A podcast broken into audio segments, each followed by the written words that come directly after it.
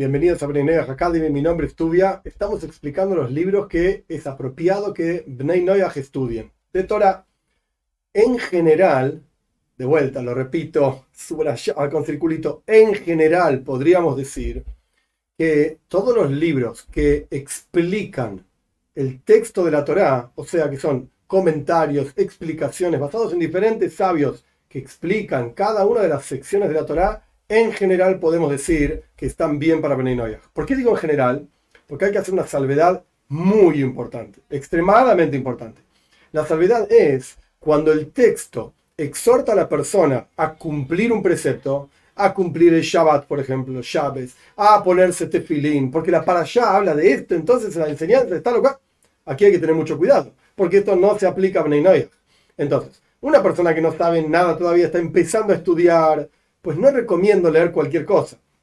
Pero una persona que ya pasó, por así decir, la primera etapa y ya puede distinguir, discernir, este precepto se aplica a Bnei este precepto no, o por lo menos tiene la suficiente honestidad para preguntar, leí en tal lugar, que tal este, explicación de tal sabio lleva a que la persona cumpla tal precepto. ¿Se aplica a mí o no se aplica a mí? Uno debe saber que tiene que preguntar. Cuando tiene dudas, tiene que preguntar. Para eso hay un email, para eso hay grupos, hay una aplicación que tiene toda una comunidad, Benay Noyah, así se llama la aplicación, se puede encontrar para Android, se puede encontrar para, para Apple, sea como fuere. Cuando una persona ya pasó esta etapa, entonces puede leer cualquier libro de cualquier editorial que explique, dentro del mundo ortodoxo, por supuesto, explique la para allá de la semana basado en diferentes libros, etcétera, etcétera, y tener una idea un poco más profunda de las enseñanzas que la Torah nos da. Porque la palabra Torah, como ya mencioné muchas veces, viene de la palabra Hoira que significa enseñanza. Claro que tiene enseñanzas. Algunas ideas de libros que profundizan un poco más en lo que es la lectura semanal de la Torah. El número uno es, se llama El Rebe Enseña. Esto es una serie de libros de editorial Quejot sudamericana que tiene para cada parashá, para cada fiesta judía, diferentes enseñanzas adaptadas de las enseñanzas del Rebbe de Chabad, Rabbi Menachem Mendel Schneerson. Son, de vuelta, adaptaciones, construcciones, a veces más complejas, a veces más sencillas, de diferentes charlas del Rebbe a lo largo del año que nos permiten tener una perspectiva bastante más profunda de lo que está diciendo la Torah.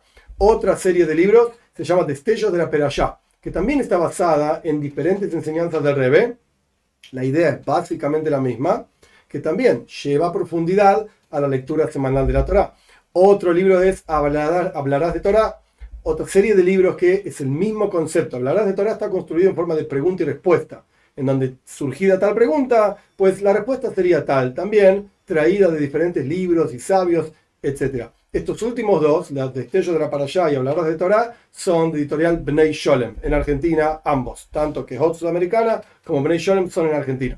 También hay libros de editorial Sigal, que también expresan las diferentes ideas que uno puede aprender de la Parashá. Pero de vuelta, en general, podemos decir que cualquier libro de cualquier editorial aceptada, ortodoxa, etcétera, que explica asuntos de la Parashá y qué enseñanzas podemos extraer, se pueden leer, no hay ningún problema, siempre y cuando uno sepa que, de vuelta, ante el llamado del texto a cumplir un, determinado precepto, uno tiene que saber qué se aplica a Bnei y qué es lo que no se aplica a Bnei